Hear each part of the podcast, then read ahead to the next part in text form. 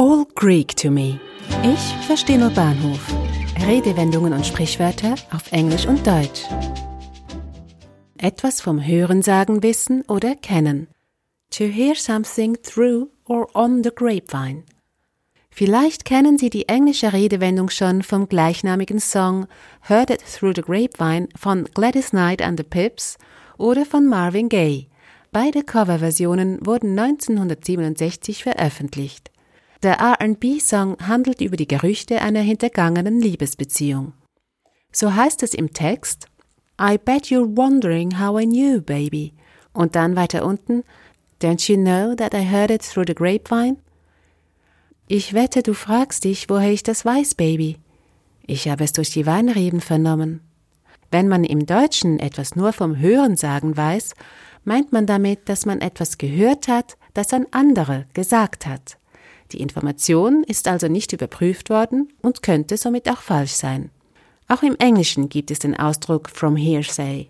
Und wie im Deutschen meint man damit, dass man nichts Genaues weiß, aber schon davon gehört hat. Hearsay Evidence ist zum Beispiel ein Ausdruck, der in Gerichtssälen benutzt wird. Das sind Beweise, die auf Gerüchte basiert sind und somit in der Regel genauer Überprüfung bedürfen.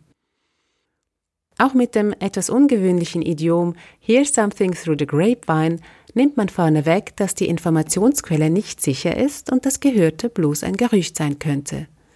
In der Regel geht man aber davon aus, dass etwas Wahres dran ist, und so wird die Phrase im Englischen gerne als Einstieg verwendet, um an weitere Informationen zu kommen. I heard through the grapevine that you got a new job. How is it going? Im Deutschen kann man es so übersetzen, ich habe gehört, du hast einen neuen Job. Wie läuft's denn so? Der feste Ausdruck vom Hörensagen wird im Deutschen wie folgt angewendet. Kennst du das neue Lokal im Zentrum? Es soll gut sein. Ja, aber ich kenne es auch nur vom Hörensagen. Do you know the new restaurant in the city? It's said to be good. Yes, but only from hearsay. To hear something through the grapevine wurde wahrscheinlich während der Zeit des amerikanischen Bürgerkriegs populär. Auf Befehl eines gewissen Colonel Frederick B. wurde die erste Telegrafenverbindung zwischen Kalifornien und Utah aufgebaut.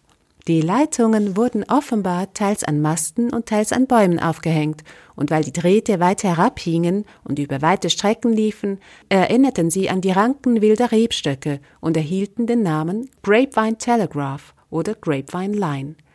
Aufgrund von Erdrutschen und Überschwemmungen waren die Telegrafenleitungen anfällig für Reparaturen. Angeblich kamen Nachrichten über die Grapevine Line oft verspätet oder unvollständig an. Dies führte dazu, dass die Presse in Kalifornien und Nevada den Grapevine-Telegraphen als ein Symbol und Ausdruck für unzureichende oder nicht aktuelle Informationen brauchte. So bezichtigten sich Zeitungshäuser gegenseitig, ihre Informationen über den Grapevine-Telegraphen zu beziehen und meinten damit, dass die Nachrichten entweder nicht aktuell oder nicht verlässlich waren. Der Ausdruck dürfte aber bereits vor dem Bürgerkrieg bekannt gewesen sein. The Grapevine Telegraph war angeblich auch die Bezeichnung für ein Kommunikationssystem, dessen sich Sklaven bedienten, um zu fliehen. So wurden an Wäscheleinen, die mangels Seilen aus Ranken von Weinreben bestanden, verschiedene Farbcodes aufgehängt, um den Fliehenden zu signalisieren, wo sie Unterschlupf finden konnten. Tja, woher ich das alles weiß? I heard it through the grapevine. Eine Produktion von Audiobliss, gesprochen von Marilena Diemey.